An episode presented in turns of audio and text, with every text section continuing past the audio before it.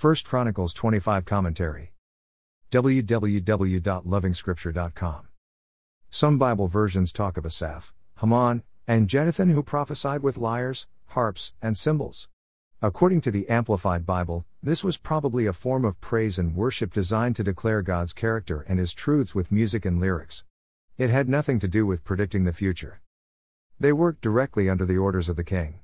Prophecy should never be a sub ministry under some department in the fellowship. Declaring God's character and His truths is the core purpose of any calling. It is the essence of the Christian walk. We have a health record of some of the prophecies as recorded in the book of Psalms under the name of Asaph and Heman.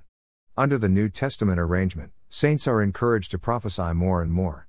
It is a higher calling compared to speaking in tongues.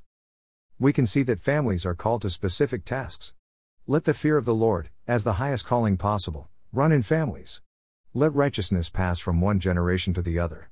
Let the light within the saint overcome darkness and initiate righteousness in families. Let praise and worship be a family thing. It was for Asaph, Heman, and Jeduthun. Asaph, Heman, and Jeduthun were well trained in the sacred music, all of them masters. There is a place for perfection in the execution of the task.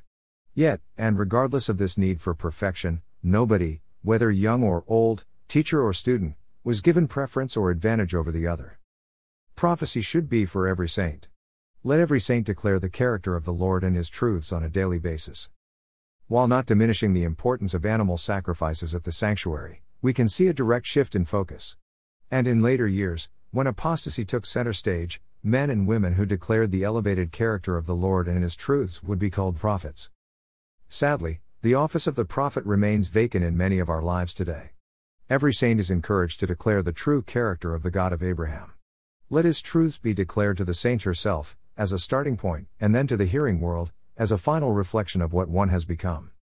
More resources visit http www.lovingscripture.com.